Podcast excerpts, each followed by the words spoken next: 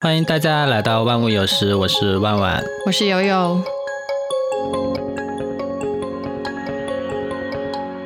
这一集呢，我们有一个飞行嘉宾是瑞瑞，他之前在我的频道出现过，然后这一次呢，要过来跟我们聊一些关于他自己的切身经历以及有关女性的一些话题，让我们欢迎他瑞瑞打个招呼吧。Hello，大家好，我是瑞瑞，又见面了。没有又见面，又听到，又可以听到了。OK，然后这一集的话题是友友先策划的，所以我们现在把话筒交给友友吧。嗯，首先呢，我觉得我先要庆，我们先首先祝一下万万三三十加生日快乐吧，因为我还没有亲口祝贺过他，但我都我也没有给你远程那个订蛋糕什么的了，但是现在先口头的表达一下生日快乐的祝福。我之前还想说，我三十岁之前能不能找到工作，然后是不能，所以生日的第一个 pray 的 wish 就破灭了。那今天友友你想聊什么？既然我把瑞瑞给你拉过来，肯定是有一些特别的话题。是的，因为今天的主题，呃，我其实并不是想直接 one one by one 的面对一个男性来讲，因为觉得必须要拉拉拢另外一个女性来讲今天的话题了。然后瑞瑞，呃，我觉得可以简单介绍一下自己吧，就是因为我之前可能对你的了解也不是特别多。我过去，我想一下，我是一个呃美术生，毕业之后我进了一家国企，待了大概七到八年，然后辞职。嗯，今年九月准备出去读研，回到自己的原专业做交互设计。所以现在我这里属于一个空档期。所以简单来说，是你放弃了多年的算是铁饭碗的一份工作吧，然后现在要准备去到英国去深继续深造自己之前可能原有的这个专业吧。嗯，对，它也不算是原有的专业了，已经我原来学的是游戏设计，现在变成了计算机，会去做写代码。艺术的尽头就是就是代码。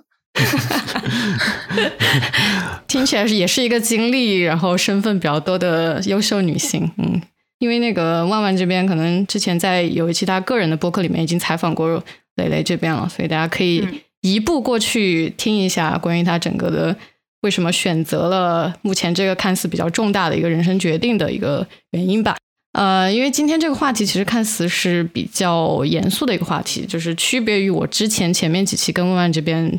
比较纯意识流的聊天吧，啊，今天是一个我其实一直坚持，就是比较硬性要来提案、要来讲的这么一个话题，因为我自己觉得，我本身作为一个女性，或者说自己有一些经历或者背景故事的女性，关于今天这个话题是需要表达一些什么的。虽然这个事情可能在目前在网络上应该已经不算时事了，就是我们已经没有，其实没有在做赶热点这件事情了，并且这个话题还是一个我自己觉得是一个很。很难啃的一个硬骨头，因为它其实涉及到非常多的专业知识，里面可能会涉及到一些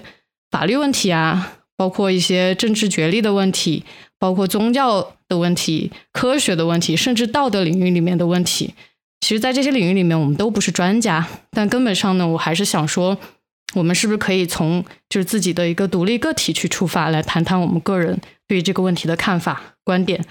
还有一些经历的分享。说说说了那么多问题，我想我的完美完美避开了，我一个都不在行。什么法律，什么 什么心理。是的，所以其实我今天要聊这个话题，我还是蛮算是有点紧张吧，就是因为呃，这是一个非常复杂的话题。我在调研的整个过程当中，其实也接受到很多的一些，就是不管一手信息还是二手信息吧。但是我觉得由自己的专业知识出发的话，我还是没有那个能力去完全。根本上去咀嚼这些信息，然后把它再换幻化成一个就是比较简单、易于讲述的版本去跟大家分享。我觉得可能今天我们更多的分享是在于个个体的一些经历跟观点吧。就说了这么多，其实大家可能还不知道我们今天要聊什么。那么是什么话题呢？今天其实想聊的就是我们可能在上个月发生的一个叫推翻罗素韦德案这样的一个。事情吧，其实这个事情的话，其实，呃，我相信有很多的，就是听众应该已经知道这件事情了，就所以，我今天也不不打算说，就是很详细的跟大家去拆解说这个问题到底是怎么来源的，它的过程是怎么样的，主要是想说一下，就是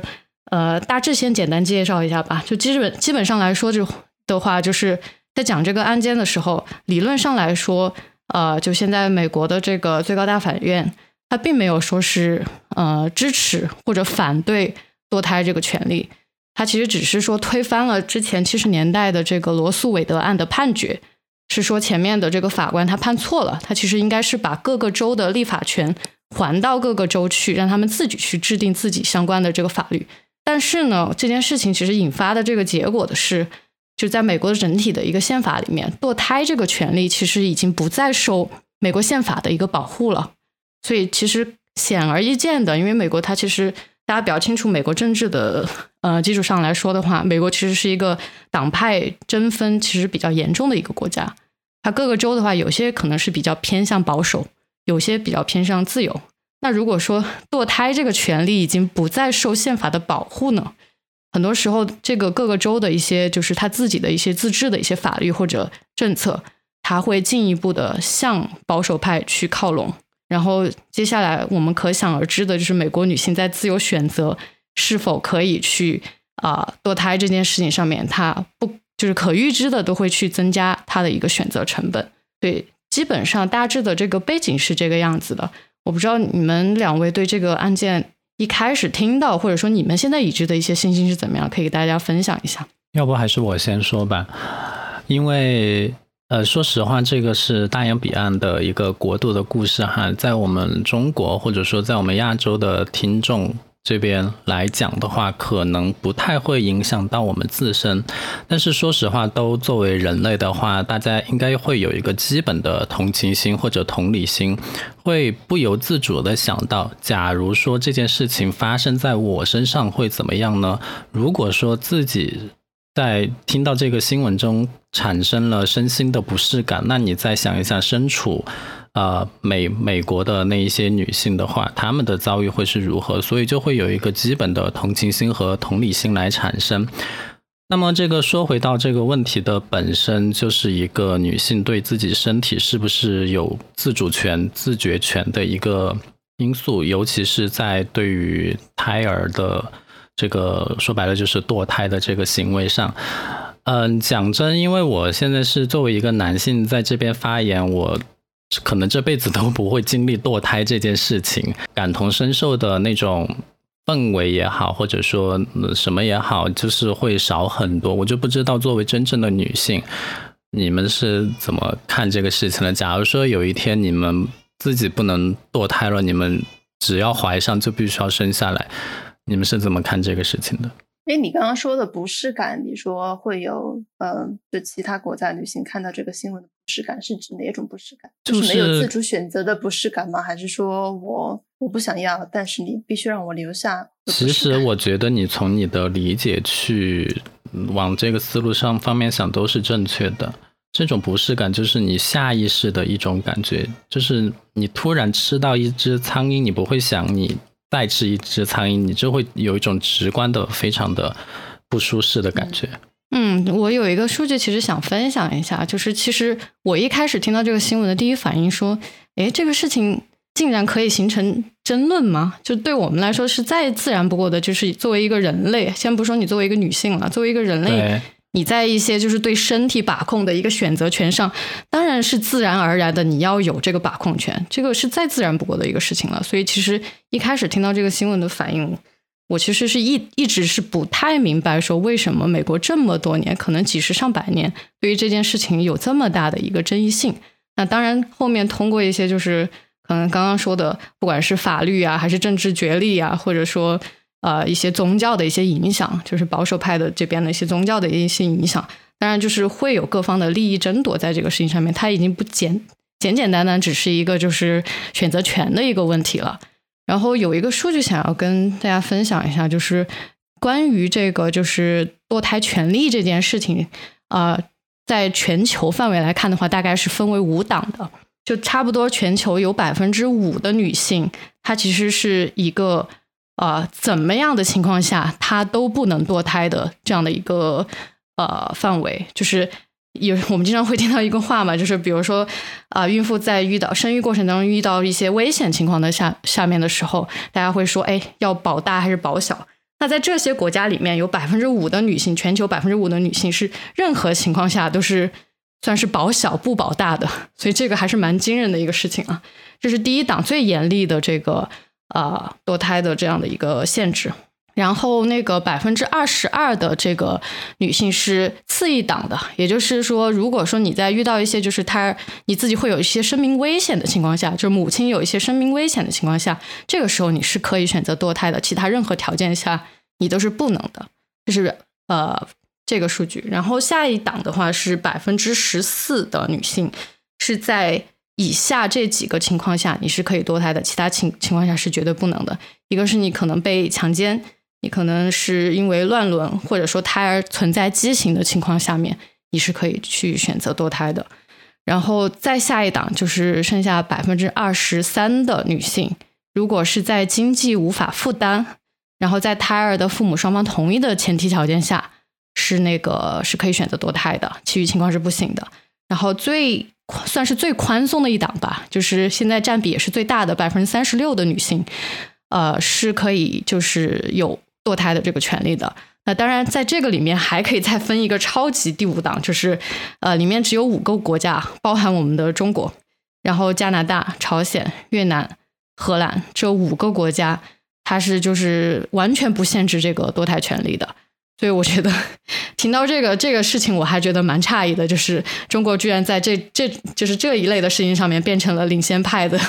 一国就是在这方面，就是堕胎权的方面来说的话，理念还算蛮蛮先进的。对，而且中国的堕胎率一直都是全球最高的。我们每年有多少？一点一点三 million 的女性堕胎，就代表着我们对生命的漠视吗？因为我在想，如果全世界都有对于这方面加以限制的话，是不是可以去深究一下背后的原因？是因为他们信教的原因吗？还是怎么？嗯，宗教在在里面应该算是一个很大的影响因素。所以，因为很多时候你在信，比如说天主教或者基督教的时候，你会觉得一个胎儿的降生好像是上天的旨意，是上天的恩赐。就这诸如此类这样的一些说法，会你会很常去听见。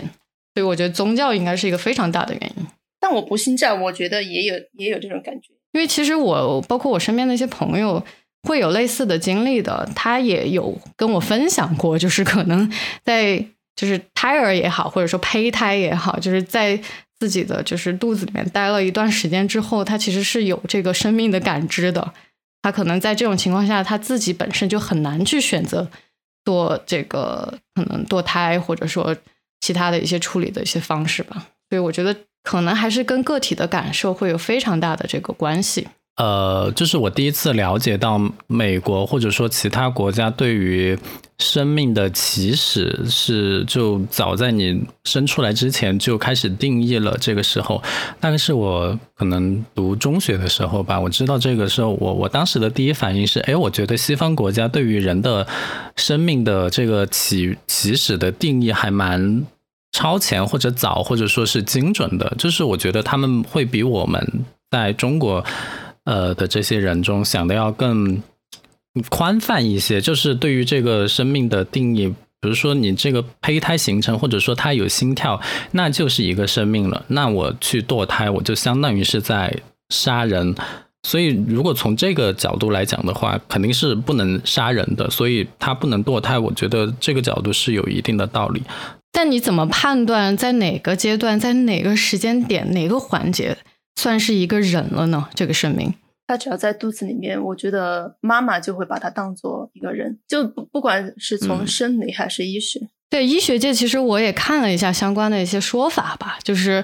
呃，你怎你到底怎么去判定一个所谓的生命起源？如果我们抛开道德、抛开宗教的一些因素来考虑，就是到底是算是卵子跟精子结合之后着床的那一刻，就算是有有这个生命了吗？还是说他在呃肚子里面待到一定时间，我们看应该是六周吧，就是那个德克萨斯州很之前很著名的心跳法案，就是六周，胎儿在肚子里待超过六周之后，他就有心跳了嘛？到底是这个时候算是生命呢，还是说他那个就是实际出生呱呱坠地的那一刻算是生生命呢？其实这个在医学界都有不同的说法。对，因为你可能从免疫学来说，或者说组织学来说，它都是有不同的这个定义的这个时间的。所以这个问题，生命的起源这个问题，我觉得真真不能仅仅只是从一个维度去判定。不过从我个人的角度来讲，我倾向于认知，它有心跳，它就有生命。嗯。所以其实我了解了一下中国这边的一个政策，虽然说它没有限制母亲有堕胎的这个权利，但是 医院其实是有劝阻这件事情的，就是你到达一定的这个就是周期的这个胎儿吧，其实它其实那个时候都已经不叫堕胎或者打胎了，呃，它其实是叫引产了。其实是某种意义上的接生了，嗯，然后这个时候其实他就会有一定的劝阻，可能会觉得出于对于母亲身体的这个安危的一个考虑，也有可能是因为之前可能中国就是男男女的这个歧视会比较重，就是有些父母可能会比较倾向于某一个性别。所以在那个时期，其实你已经知道胎儿的性别了嘛？所以如果你在知道胎儿性别的情况下，你再去选择我要去打掉它或者怎么样的话，它其实也是一个就是加深了这个性别歧视这一点的。蕾蕾有话要补充吗？我更想说的是对于流产女性的影响，因为我我之前做过一个关于流产女性的项目，然后里面百分之超过百分之六十的。嗯，妈妈在堕完胎之后都会感觉自己把自己的孩子杀掉了，就不管她是不是自主主动去做的流产。你可以详细的讲这是个什么项目呢？可以讲一下吗？我还比较好奇。对，为什么会有这样一个项目？嗯，因为因为流产这个东西很奇怪，嗯，特别是在国内，很少有人去主动关怀一个流产流产过的人。因为因为流产好像不是生命，不是生命的消失，它没有一个那种很确切的，呃，那种仪式感很重的那种葬礼啊，或者是一个已经成型的东西离开了我们。等等一下，我插一句啊，就是你说的这个流产是指的是非自然的流产是吗？还是说有主动选择的这个？或者是非自然都啊，两者都包括哈。嗯，OK OK，你继续。对，它是一种说呢，嗯，叫模糊性。模糊性失失去 ambiguousness 那个，嗯是，所以对，呃，所以我觉得那个美国那个禁止堕胎那个法案，我看到第一反应就是，嗯，就可能还行，就我没有那种很多的不适感。就你觉得这个是正确的事情？我没有觉得它是正确的，它我觉得它是，呃，有一部分的，好像比我自己更要尊重生命的那种。权威性在里面，有一种强制的引导的作用在吗？对对，甚至我可能看到的有看到第一反应里面还有一种可靠的感觉。嗯，所以你是其实是支持说。就是政府作为一个立法机关来说，去强制性的，呃，强制可能是一个不太好的词啊。但其实，如果你把这个作为一个立法来说的话，其实有一点强制性了。就是可能在生命的，你觉得啊，在生命的尊重性上面来说，会是一个更好的处理方式，是吗？但我不支持，但是我觉得还就是可行。我能够理解这种，如果他不是出于什么几个几个几个党派的那种，呃，就利利益利益利益那个考虑的话。从道德层不是道德层面，从生命的层面来讲，我觉得还挺挺那个的。那你刚刚其实说到一个很有意思的点啊，就是呃，所有的不管是出于主动的堕胎也好，或者非自然的一些就是流产也好，就非自然的去丢失自己的这个胎儿这件事情也好，就是我们好像没有从来没有过 因为这件事情而去为这个胎儿举行葬礼这件事情。就是好像对某种意义上，就是社会的习俗上会不会把这个胎儿的生命的流逝当成一个真正的生命来对待？因为可能还没有出生也好，或者说呃，大家自主的去选择去流失掉它。但是其实我相信有很多的母亲，她在选选择这件事情上面来说，她不管是主动的还是被动的。他多多少少都会有一些情绪放在里面，他应该是并不是一个很简单的选择。对，很多的情绪，每一年不是每一年，应该是在我看，我想一下那个数据是在二零二零年，全球有三点六亿的女性做过做过流产，里面有百分之可能接近百分之九十，在流产之后都会有那个心理压力，不同程度的心理压力。甚至会有一些 PTSD 在在后面，可能会看到小孩子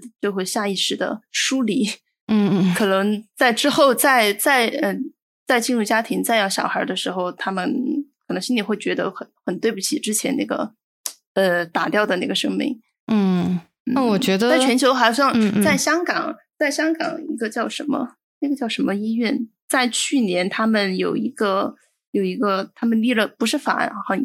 叫法案吧，就是在生了孩子之后，他们会在医院的一个专门给你准备了一个那个叫未出生胎儿的呃墓地，就你可以去安葬。那个、嗯那个法案叫香港什么？我我下来查一下吧，我也不记得，嗯嗯反正就香港的某一个。对，这个其实也是挺也是我想说的一个点，就是我们不管最后的这个法案是怎么去确定这件事情，你是否拥有堕胎的权利也好，怎么样也好，就到底这个社会体系里面有没有一套比较完整的去支持母亲，不管你做什么样的选择，有没有一套完整的社会体系去支持你，不管是生理上还是心理上，像你刚刚说的，就不管什么原因，他选择了就是流失掉这个生生命或者这个胎儿，他总是会有一些可能事后的一些心理建设，包括未来生活的一些支持，就需要去做。那一个社会，我觉得出于不管义务也好，还是说完整的社会性来说也好，就你有没有做到这个呃嗯整个生态的建设，而不是说我只是管你你能不能堕胎，你能堕胎，你不能堕胎。就这个其实是一个很很关键的这个点，就是你现在禁止堕胎这件事情了。我们先假设一个最坏的情况，接下来可能美国很多州都禁止堕胎这件事情事情了，然后大家也没有寻求别的帮助，包括可能跨州去一些别的地方去进行堕胎等等也好，就最坏的情况大家都不能堕胎了。那 OK，那是否整个社会有承载整个就是这件事情带来的一些连锁性的一些反应？你有没有比较完善的这个就是领养的这样的一些措施？有没有完善的去支持？可能有一些是单亲母亲，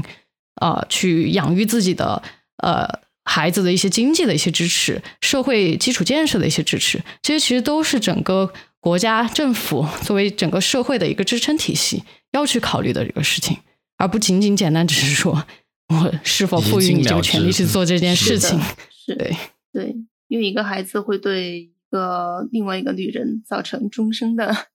影响。如果他不管他是留还是去，对嗯，就不是一个法案就规定了，好像就可以看，然后后面就就没有了。但现在好像社会就除了特我我因为我在国内，所以除了感受到偏见，嗯，其他的真的什么都没有感受到。偏见就很重了呀。假如说是偏见的话，对，这个其实就就像你刚刚说的，在法律上面它可能只是一条法律而已，但是对于每一个个体生命而言，你这个选择做得好与不好，做不做，它是对你一生的影响。所以我觉得接下来我们可以从个人的一些体验，或者说对于整个这个事情的一些理解，就是脱离掉我们刚刚可能跟政治相关啊，或者跟那个法律相关的一些，就是纯纯粹从我们个人体验上来去分享一下关于这整个事情的一个理解吧。嗯，要我分享吗？没有，我可以，我可以先开先开个头。现在说到堕胎这件事情，我觉得要聊一下个人的性观念吧。我觉得我自己的性观念其实一直都不算特别传统，就我其实没有特别多就是传统的道德的枷锁啊等等这些在我自己的身上。包括在更年轻一一些的岁月里面，可能也度过一些现在回想起来还算比较荒唐的一些时光哈。但是呢，我觉得在这个话题上面，因为可能从小我们从小的教育也好，或者从小的一些就是呃媒体信息的一些传导也好，就是会把所谓的堕胎、人流、打胎这些词，其实我现在讲着，我都会觉得有一点讲的不是那么很呃很顺理成章，就是我还会有一点点就是顾忌，在提到这些关键词的时候，就是我们平时其实看到一些影视作品里面。啊、有一些可能堕胎呀、或者说提及堕胎啊这些的一些呃元素的时候，我们其实心理或者生理上都会有一些不适。包括我现在其实看到一些就是可能甚至生育镜头，我都会觉得有点不适。包括我们从小可能在一些可能厕所呀，或者说一些就是不知道小区的一些墙上那些可以看到一些就是打胎的一些小广告啊等等，感觉都是一些就是上不了台面的一些事情，就是所所以说，我觉得可能虽然说中国在这个堕胎的这件事情上边，并没有有很多的法律的一些啊、限制或者说强迫，但是可能从整体的社会道德的影响上面来说的话，我们还是对会或多或少对这件事情其实是会有一些不适的，或者说有一些啊、禁忌的，有一些觉得它是一个 taboo，是一些可能不太能讲的一些事情。所以，嗯，说到我自己个人的经历，当然这个事情其实，呃，可能我没有特别多跟很多人分享过，当然也不会大张旗鼓的去分享。就是我个人其实是有过就是堕胎的经历的，当然它是在我特别年轻的时候，我我记得应该是那个上大学期间了吧，所以整个的过程其实是比较模糊的。就我只记得说，嗯，可能你因为我去的是一个就是当时呃身边的一个好朋友介绍的一个就是医院，然后跟当时的男朋友然后一起去的，所以其实全世界可能知道的就他们两个人，直到现在啊。现在全世界都知道了。就是呃，就是其实我在这方面呃类似的事情分享上面还是蛮就是算是开放吧，但是在唯独在这件事情上面，我是一直没有特别呃大张旗鼓的去分享。那紧接着我刚刚的说啊，就是当时可能在大学的这个阶段，因为可能避孕措施的不严谨等等，可能这个也是可能青少年或者人在比较年轻的时候比较容易产生就是啊、意外怀孕这件事情的一个最大的原因吧，就是因为可能避孕方式的一些不严谨，导致可能当时有这样的一个经历，然后被当时的一个好朋友介绍去一个还算服务挺不错的一个私人的一个医院，就我没有去公立医院去做这件事情。因为确实无法想象，就是说，因为我们对公立医院的这个印象其实是不太好的，就是觉得说可能会受到一些就是医生啊、护士的一些不那么细心，呃，可能是生理上、心理上的一些就是照顾吧。所以当时选择了就是还算比较贵的一个私人医院去做的这个事情，私营医院。然后整个体验、服务体验也是可以打五星吧，就是还蛮好的。然后整场其实，嗯，可以说说轻松一点，就是睡过去了，然后再醒过来，然后这件事情就结束了，就大概是这样的一个一个过程。但是在这个过程之前，我其实也是经历过，就是呃体检这件事情，就是嗯，因为你在发现自己可能就是没有来例假之后，你可能会怀疑这件事情，包括自己在家里做一些测试，然后发现自己有这个可能性之后，你还是想确定这个信息的时候，你会去到医院去做这个体检。那整个体检的检查，其实对我来说就是一个特别不友好的体验了，甚至说到现在也对我来说是有一些心理阴影的一些事情了。就是，呃，简单点说，就是我觉得整个人可能在整个过程当中，你是被当成一块肉在处理。就是不管说，就是可能护护士医生他可能在里面见了太多这样的一些事情了，他比较缺乏一些就是基础的人道主义的一些关怀，就是他因为见了太多的案例了。它包括说整体就是让你怎么去做，怎么指导你去做，然后你让你怎么样躺在那个床上，然后他怎么样用一些外部的器械要深入你的身体里面去做检查。就整个过程，我觉得自己已经被物化成一块只是有血有肉的一块肉块而已了，你并没有被真实的当做一个人在进行对待。所以体检这个过程也是导致了我到现在其实。因为正常来说，每个人其实应该每年都要做一下健康体检的。但是我现在其实比较排斥体检这件事情，就是因为那一次的这个体体验，就是有一个呃外部的器械侵入你自己的身体，然后在操作这个器械的人又对你其实是没有做到相应的这个关怀，或者说事先的一些提醒等等的，就是你是被非常强势的 插入了一个异物。这件事儿，所以这个可能是我诊断体验不太好的一个经历吧。但是整个因为那个时候因为太小了，你完全不具备养育下一代的能力，或者说你那个时间节点完全不会做这样的一些考虑。所以当时做这个啊堕胎这件事情的选择，我倒是一点都没有挣扎，甚至事后其实也没有觉得啊有。特别多的这个情绪的一些悔恨啊等等，这些其实是没有的。就这关于这个选择，我是没有毫无问题的。但是，只是在整个过程当中，身体上经历的一些经历，会让我直到现在啊、像我刚刚提到看到一些影视作品里面的一些相关的一些情节，我自己会有非常强烈的身体反应，我甚至都不敢看。我是一个就是看恐怖片就是眼睛睁得大大的人，但是看到有这样类似体验的一些情节的一些就是电影啊、电视剧啊什么的，我都会比较希望能够跳过那个环节去选择观看吧。所以这个可能是现在对我影响最大的一个事情。嗯啊嗯，我我我其实我刚刚听下来，我以为你是因为自己太害羞，或者说不想让被别人有一种被审视的那种眼光来上下扫射，所以你选择了私立医院。你有你会有这方面的考量吗？当时？我会觉得可能潜意识里会有吧，就是毕竟可能在一些呃公立医院，你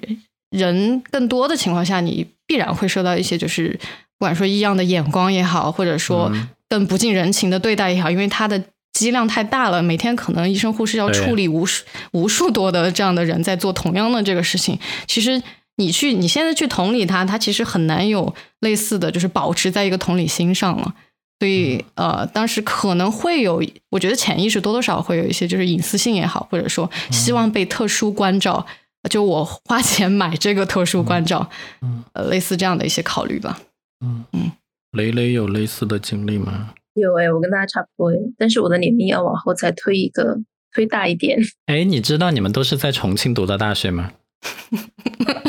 所以可能去的是同一家医院吗？是 你们？都是在大学时候发生的事情吗？不是，我不是，我是呃最近，也不是最近啦，前两年，前两年不是最近。前两年你是在结婚的过程中吗？呃，有两次我可以提，嗯。第一次是呃呃结婚那个婚姻存存续期间，第二次是之后，相是不第一次是胎儿，对，OK，please go on。第一次是那个小孩子没有心跳了，就是我被气到了。我当时情绪不是很好，因为怀孕之后那个孕激素、孕酮很高，然后你整个人都会变得非常敏感。嗯，我就处于一个孕期抑郁的状态。当时就逮到了，不是逮，就是发现了我那个时候的老公和他前女友的叭叭叭叭叭的事情。嗯嗯，然后加上我那个时候就，哎，全家又不是很支持我，就大家就把我当做一个队里面，我就一个人在我家里还有他们家里就那样待着，然后我很气，然后很抑郁，天天闹，然后小孩就被气死了。那能问一下大概是几周的时候吗？嗯，两个月，两个、哦要快快到三个月了，已经就还是很大了。嗯，因为当时而且是他不在了两个星期，我才发现的。因为之前我都会胸胀，嗯，就是胀奶那种，嗯，突然间我就没有那种感受了。嗯，就你自己发现自己身体有异常了，然后再去做检查，发现有对的。就我可能我可能还拖了两个星期去检查。我当时做检查的时候是晚上十二点钟，呃，我是为什么晚上十二点钟要去呢？我不记得了。嗯，当时也都还在吵架，是因为当天发现了我那个时候老公才从商 K 回来，呃，他浑身的香水味，然后然后就是又是一顿 狂吵争执之后，我就觉得很 不舒服。插插一句这个事情，你都伤 K 是你们是有共同的认知，是他可能有时候需要应酬，必须要去，还是说你其实他是一个应酬呃是应酬，我觉得可以去，他是自己花钱去，我就觉得有病。OK，嗯，你继续。嗯，然后我就就去了医院，然后是我们去了我家旁边的一个妇幼保健站，然后那个医生，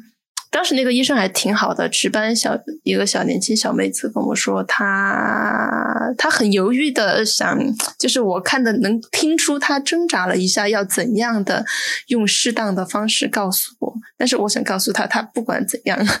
我都会崩溃。嗯，他就跟我说：“你你的那个好像，呃，他没有心跳，没有胎心了，可能留不住了。”然后我就说：“怎么会呢？”他说：“对。”我说：“有没有什么办法呢？”他说：“没有。”然后我就开始无理取闹了。就你当时还是想要的吗？嗯，当时是想要的。所以相当于这个行为是一个被迫的，不是你想主动去拿掉的。是的。那这个，然后你是觉得可惜吗？当当时会很可惜，但是后面来看，我觉得是那个小孩子自己非常的懂事，觉得他当时的那个爸爸太不够格，就觉得啊，算了，我还是自己走吧。啊，但是听上去还是非常让人难过，就是他自己就。没了。对，因为可能不一定当时是有意去选择有这个孩子，但至少说可能在这个没有，当时那个孩子也是有意去选择的，是做了准备，就是准备我想我们两个想要小孩，但是我们两个的矛盾是出现在我怀孕之后。OK，嗯，对，然后当时我出来，我出来之后，我就蹲在那个医院的门口开始狂哭。那当时应该很无助吧？对，但是我妈和我我。我妈在旁边，然后我当时那个老公也在旁边，你都没什么用，我觉得都都都都都没用。那个医生也在，然后我我对着那个医生就就问他，就是我觉得你们一定是有什么办法的，就那种已经无失去了理智，就像个傻逼。没有，这当然是可以理解的。嗯，你在当下的那种激素跟情绪的影响下，就是不顾一切都想要想要挽回整个事情吧。是的。后面后面就马上去了华西去约了手术，再后面就慢慢的、慢慢的、慢慢的好一些了。你在公立医院有像友友的那种感觉吗？就是被人审视，然后觉得隐私没有被尊重。有，有。然后所以说，所以说第二次我就选择了私立医院。你们真的 都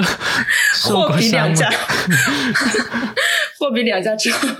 是我醒来之后做完手术就很流程化嘛，里面就几个，就外面是很多床，很多女的躺在上面，里面也是几个床，就做正在做手术的。做完手术推出来，你会可以休息，可能半个小时。醒了之后你必须要走，因为它它是一个那个叫什么，就像吃。吃旋转寿司一样的流水床，吃完就走。对，流水床。我当时醒了之后，我就开始哭，我也不知道哈，可能就那个情绪到哦。我也是。对，我不知道是那个就是麻醉退去之后，激素上来的对身体的影响是什么，就莫名其妙自己开始哭。对，那个医生过来，你在哭什么哟？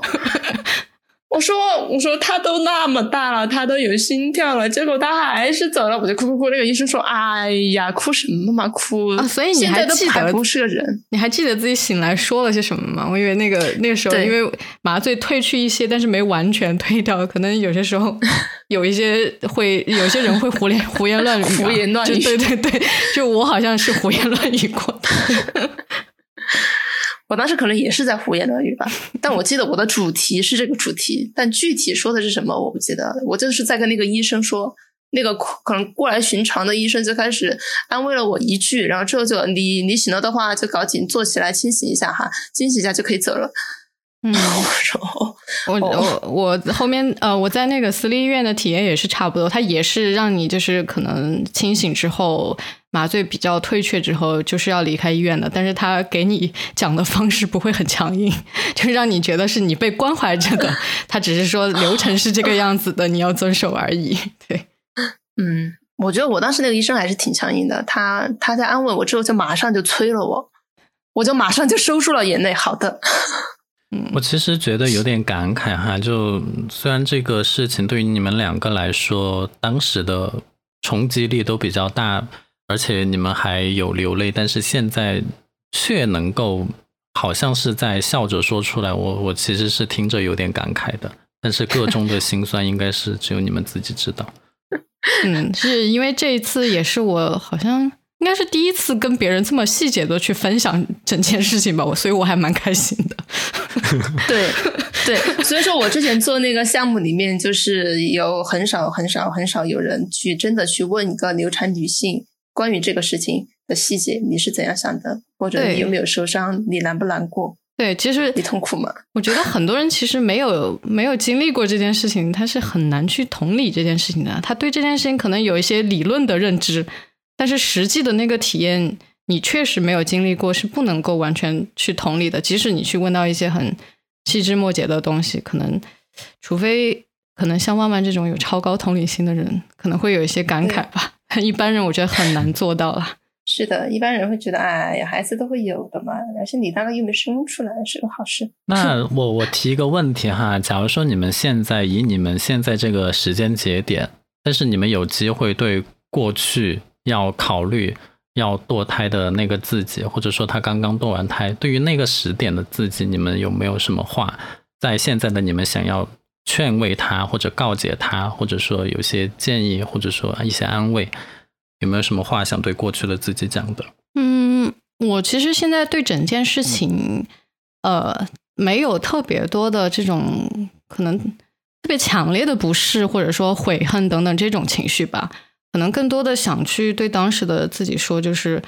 呃，在整件事情的处理上面，我觉得包括自己的心态上面，可以更开放一点，就是不必等到说呃，可能到今天才是可能第一次对呃。除了自己跟最亲近、当时最亲近那两个人之外的人，呃，或者说外界去分享这件事情、谈论这件事情，因为这件事情其实真的它不是一个羞耻的事情啊。虽然说我们很多时候可能会把，就是可能不爱惜自己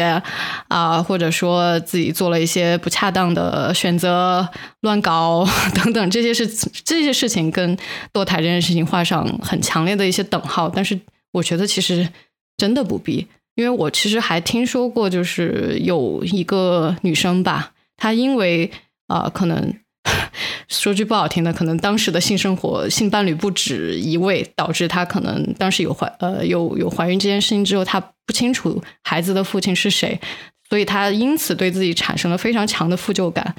有非常强的羞耻感，所以她在堕胎这件事情上面，她自己刻意的去选择了在公立医院。并且没有无痛人流的方式去做这件事情，为什么？因为他觉得他要自己长记性。我觉得真的大可不必这么去做。我现在听到无痛人流这件，哦，不是没有做无痛人流这件事情，我已经起鸡皮疙瘩了。你可想而知，你整个那个过程已经是对身体非常大的一个，就是呃心呃身体跟心理的一个很大的伤害的情况下，你还是在一个完全全程清醒的状态下去做的。无法想象，所以我觉得真的大可不必大家给自己呃加上非常非常重的沉重的一些枷锁，在考虑这件事情的时候，就正常的健康的对待这件事情。如果说自己觉得可能会有一些迈不去的坎儿，会有一些心理阴影等等的，也可以寻求一些外部的帮助。当然，可能不仅仅只是说我去找心理医生这种方式，可能跟周边的人啊，其他的一些外界去分享这件事情，讲出来自己的感受。可能就会有一些比较好的一些疏解吧。嗯，雷雷呢？你想对过去的自己讲什么？应该当时再深挖一下自己的感受，和在医院待着的时候多去取一下数据，因为那个之后会变成我的项目。你是说做做一下田野调研吗？是吧？去多拿一些一手资料。OK，哦，原来是个事业女性啊，嗯，我觉得在那之后，我的心就会 就就会变，我的心就变狠了。如果说放在现在，但对于这个问题，我现在是有很明确的答案，但是不知道未来怎么样。就是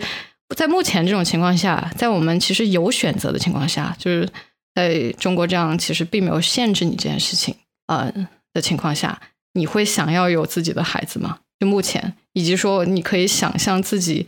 未来会有自己的孩子这件事情吗？瑞瑞可以先说一下。呃，我现在不想哎，但是我未来想，未来在我有钱了之后会想。有钱的意思是说有一些经济基础，然后能够更好的养育这个孩子的情况下吗？嗯，是的。然后以及我能够，嗯，自己过得很好，不不叫顾自己过得很好，就是能够。对另外一个人负责任的时候，再再再要他。嗯，我现在只能对我自己负责任，我现在甚至不能对我爸妈负责任。嗯，甚至是我的猫，我都不能负责任。我妈走了，我得把他们两个都送出去。对，这这也是我现在很大的一个呃纠结点或者问题点吧，就是。因为长久以来我的人生是没有过任何羁绊，或者说任何需要就是我去负责的东西的。我现在屋子里面 养了很多的植物，然后有一只猫，我已经觉得自己不堪重负了。就是你可能出个门，你都要去考虑一下，完了我的植物第二天要浇水。对，就还是这样的一个状态下，确实就是还是想先负对自己负好责任吧。但是呃，未来要不要有孩子这件事情，其实我目前的态度还是不要，因为可能我自己第一，我并还并没有那个，就是好像大家会说的，到了某一定的年龄下，你会有一些做母亲的可能荷尔蒙的一些冲动。我至少说现在现在三十加的这个年龄上，我。还并没有感受到，然后这是其一，然后其次的话，我会觉得，嗯，可能我比较悲观吧，在这个事情上面，我会觉得，可能人类存在在地球上的时间并不长了，就我何必还要再就是产生自己的下一代，让他去经历可能在他那一代就会经历的一些，包括说可能全球变暖啊，或者说一些全球重大灾害会发生的一些情况，就我觉得不必了。就是没有没有这种繁衍下一代的这个打算，然后其他的就是，嗯，可能我现在的生活伴侣也没有也没有类似的想法吧。如果说他有类似的想法，我可能还会因为我们俩的关系会去考虑一下。但是在他也没有类似想法的情况下，我觉得，嗯，那好吧，那我们俩就臭味相投吧，在这个事情上，就不目前就先，嗯，包括可能不远的未来也不会考虑这件事情了。嗯，所以万万呢？你是怎么想的呢？我觉得真的，如果什么外界的情况都不考虑的话，有一个孩子是很好。但问题就是你需要考虑的事情太多了，包括生育的对象，以及他生出来之后养育的这个各种步骤啊、流程啊，或者说要给他的关怀啊，嗯，物质上和精神上的双重付出，这样我觉得。在这个节点，对于我来说压力还是挺大的，所以我现在也没有在考虑这件事情。对你是一个就是连离开成都这件事情都要考虑众多的呃优缺点的这么一个人，那在养小孩这件事情上肯定是诸多考虑的啦。但如果说抛开这些就是现实的因素，纯粹只是啊你的第一感觉或者说你的冲动的一些决定，你会想要小孩吗？嗯，我觉得。嗯，有一个是不错了，但是不可能要抛开那些因素啊，因为有一个是不错了，你是养猫吗？因为我这方面的感受跟雷雷是差不多的，就是我觉得我现在也仅仅是只能对自己负责。当然，我家里还有一只猫，我觉得这样也就仅够了。我觉得再多一个都不行了，再多哪怕再多一只猫，我觉得都不行。所以这方面，我觉得可能也是现在年轻人所面临的一个共同的课题，就是你养自己都那么吃力，你还要养一个孩子，这个实在是太那个了。但是你说，如果说我真的不考虑经济压力，我现在就是一个很有钱的状态，那我想不想要一个小孩？那我觉得我是想的，谁不想要一个小孩呢？因为为什么我要那样讲？就是我忽然理解了为什么像什么澳门首富或者香港首富他们。真的生了一堆孩子，七八个、八九个，然后争夺家产那种，就是有钱人就是想要生孩子。如果我有钱，我也会生孩子，但是问题是我没钱，所以我觉得是一种被需求感嘛，被需要感，就是可以娶多个太太，然后多个太太都要平平有自己的子嗣吧，跟古代的呃帝王帝王制差不多的意思吧。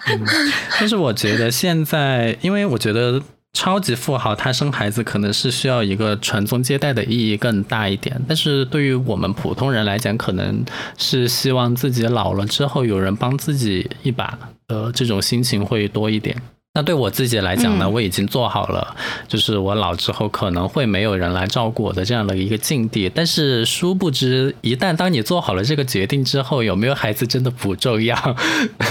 就是你已经做好了一切，就是那种心理准备之后，其实不太需要一个孩子的，什么都要靠自己。越来越觉得这句话是对的，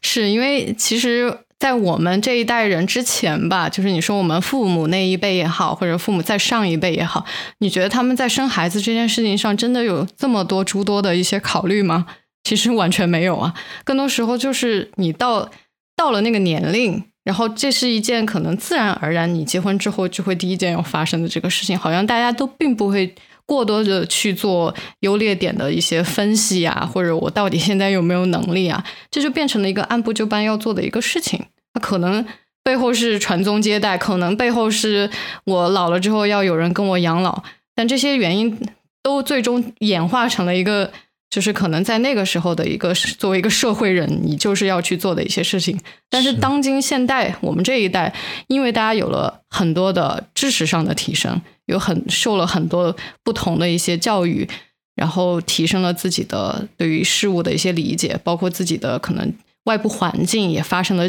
翻天覆地的变化，所以你人拥有了更多的选择，会思考更多的时候，你反而在生育这件事情上就会变得。可能比较智肘了，就会考虑的会比较多了。那很多时候可能，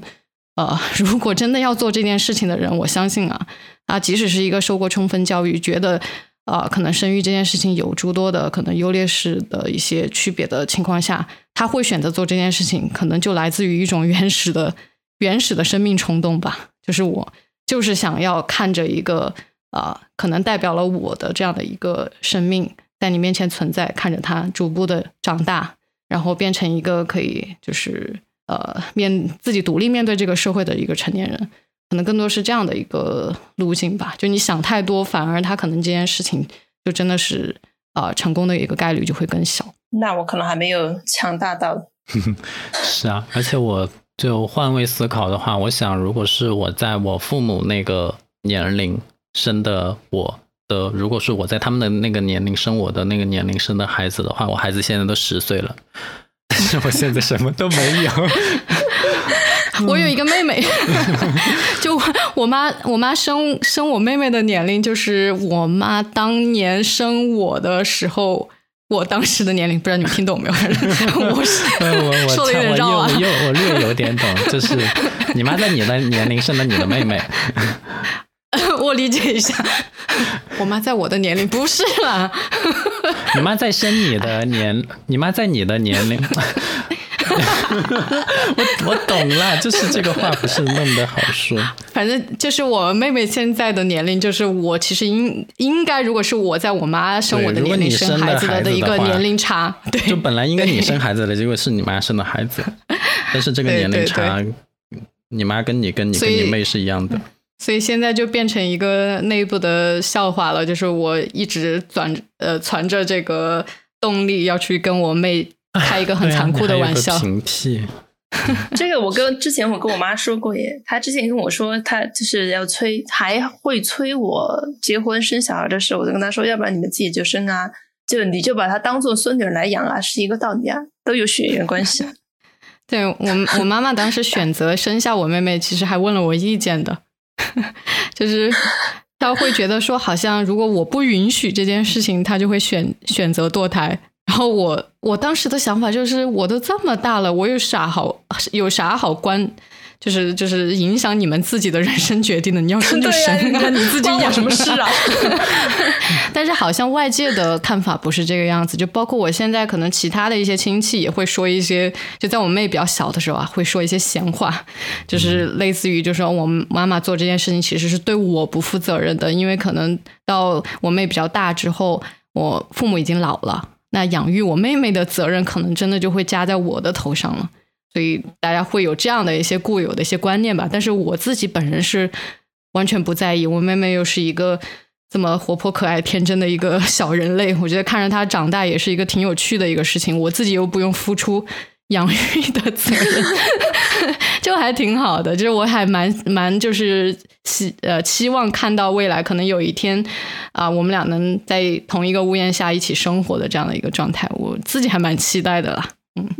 嗯。嗯，同一个屋檐下一起打架。嗯，说起来，你妹妹也应该都十多岁了哈。对，她已经马上小学六年级了。好，刚刚因为聊到了非常多的关于女性对于自己身体的一些啊主导权、选择权，那我们天然的就会认知认知到说，就是女性的身体跟男性的身体，它其实是有非常大的差异性的。就对于女性身体的这个特殊性，我也想听一下大家是怎么去理解的啊？我举个例子来说吧，就是呃，可能因为你女性的这个身份，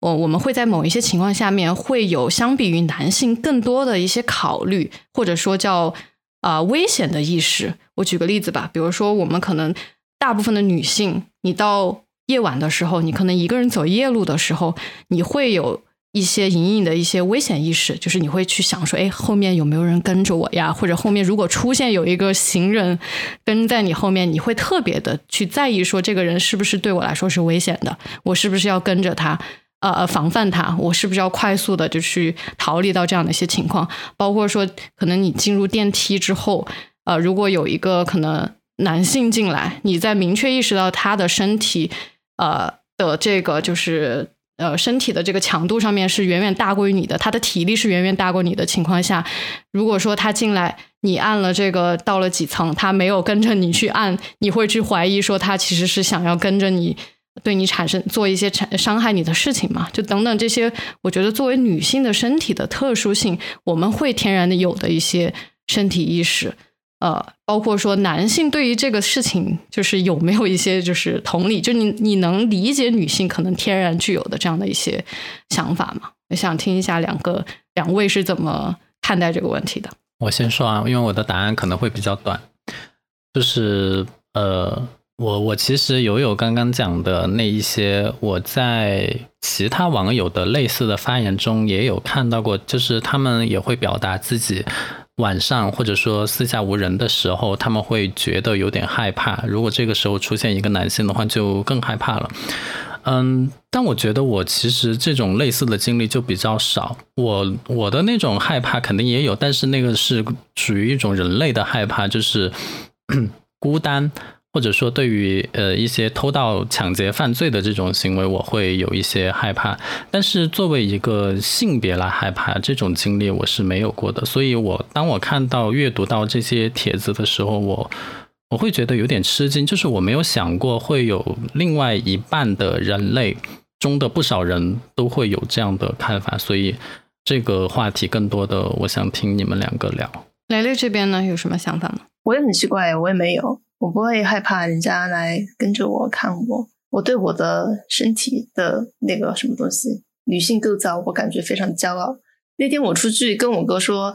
跟跟万万说，我觉得。有一种错觉，就是好像路过的男性都在看我，这种，这种，但我不会觉得不舒服。嗯，你走夜路吗？或者说你那个晚上一个人回家的时候，你会害怕吗？不会，我只会怕鬼。OK，就昨天我晚上十点过十点半从地铁出来，嗯，因为我们这儿是少数民族比较多。嗯，晚上也很多，就是喝了喝了酒的男性在那个地铁口转悠，我也不知道他们在转个什么，但我没有什么就害怕的感觉。那你从小到大有被陌生男子搭讪过吗？有啊，不是，我是想问你被搭讪的时候，哪种搭讪？你说你说那种对不怀好意的那种搭讪？不怀好意的搭讪，不怀好意有在大学的时候，你这样说起来。这个不怀好意的搭讪是有一次大大二还是大三，我们晚上比较晚，可能和同学逛街，然后回学校，在大门口有一个男男子喝了醉，喝醉酒了的男子过来，可能那个时候他二十多岁吧，那个时候我们才十多岁，就色眯眯的问我们：“哎，美女，要不要去那边跟我们喝几杯？”就顶多就这种这种，但是在学校门口我们拒绝了，他也就没有再再说什么。所以你其实没有过一些就是不太好的一些可能。对你，你会觉得去怀疑说对你身体是否会有伤害的这样一些事件，就你自己本身就有没有想过，为什么你不害怕这些事情？是因为你没经历过呢？啊、还是说你天生就不太会去考虑这种男性、女性体力上面的这些差异、身体性上面的一些差异？你不会觉得他是一个男性是一个充充满危险的这种存在？就是到底什么原因你会？可能我天生。就是没有没有冒犯的意思哈，就是我天生就觉得绝大多数的男性都比较像原始的动物，就可能就我、嗯、那原始动物不应该害怕吗？就是他们的动物性上来的时候，原始动物在旁边可能和鬼，我可能会更怕鬼一点，可能就就就那种感觉，这对于我来说可能都是差不多的那种。哦，你说到这个，我、呃、我想到一个也不算笑话吧，就是我我前两天去看马来西亚这边的一个槟城的这边的一个电影节，它是一个短片吧，就是提交了非常多的一些短片，其中一个短片讲的就是这样的一个事情，就是一开始就是一个女性她出现在这个黑暗的街角。然后她就很快速的走，因为发现后面好像有人跟着她，她就特别警惕，然后就快速的走走走走走，然后走到她车进去之后，然后突然回头一看，哇，是一个白衣黑头发的女鬼，然后化妆当然也化的很很丑恶，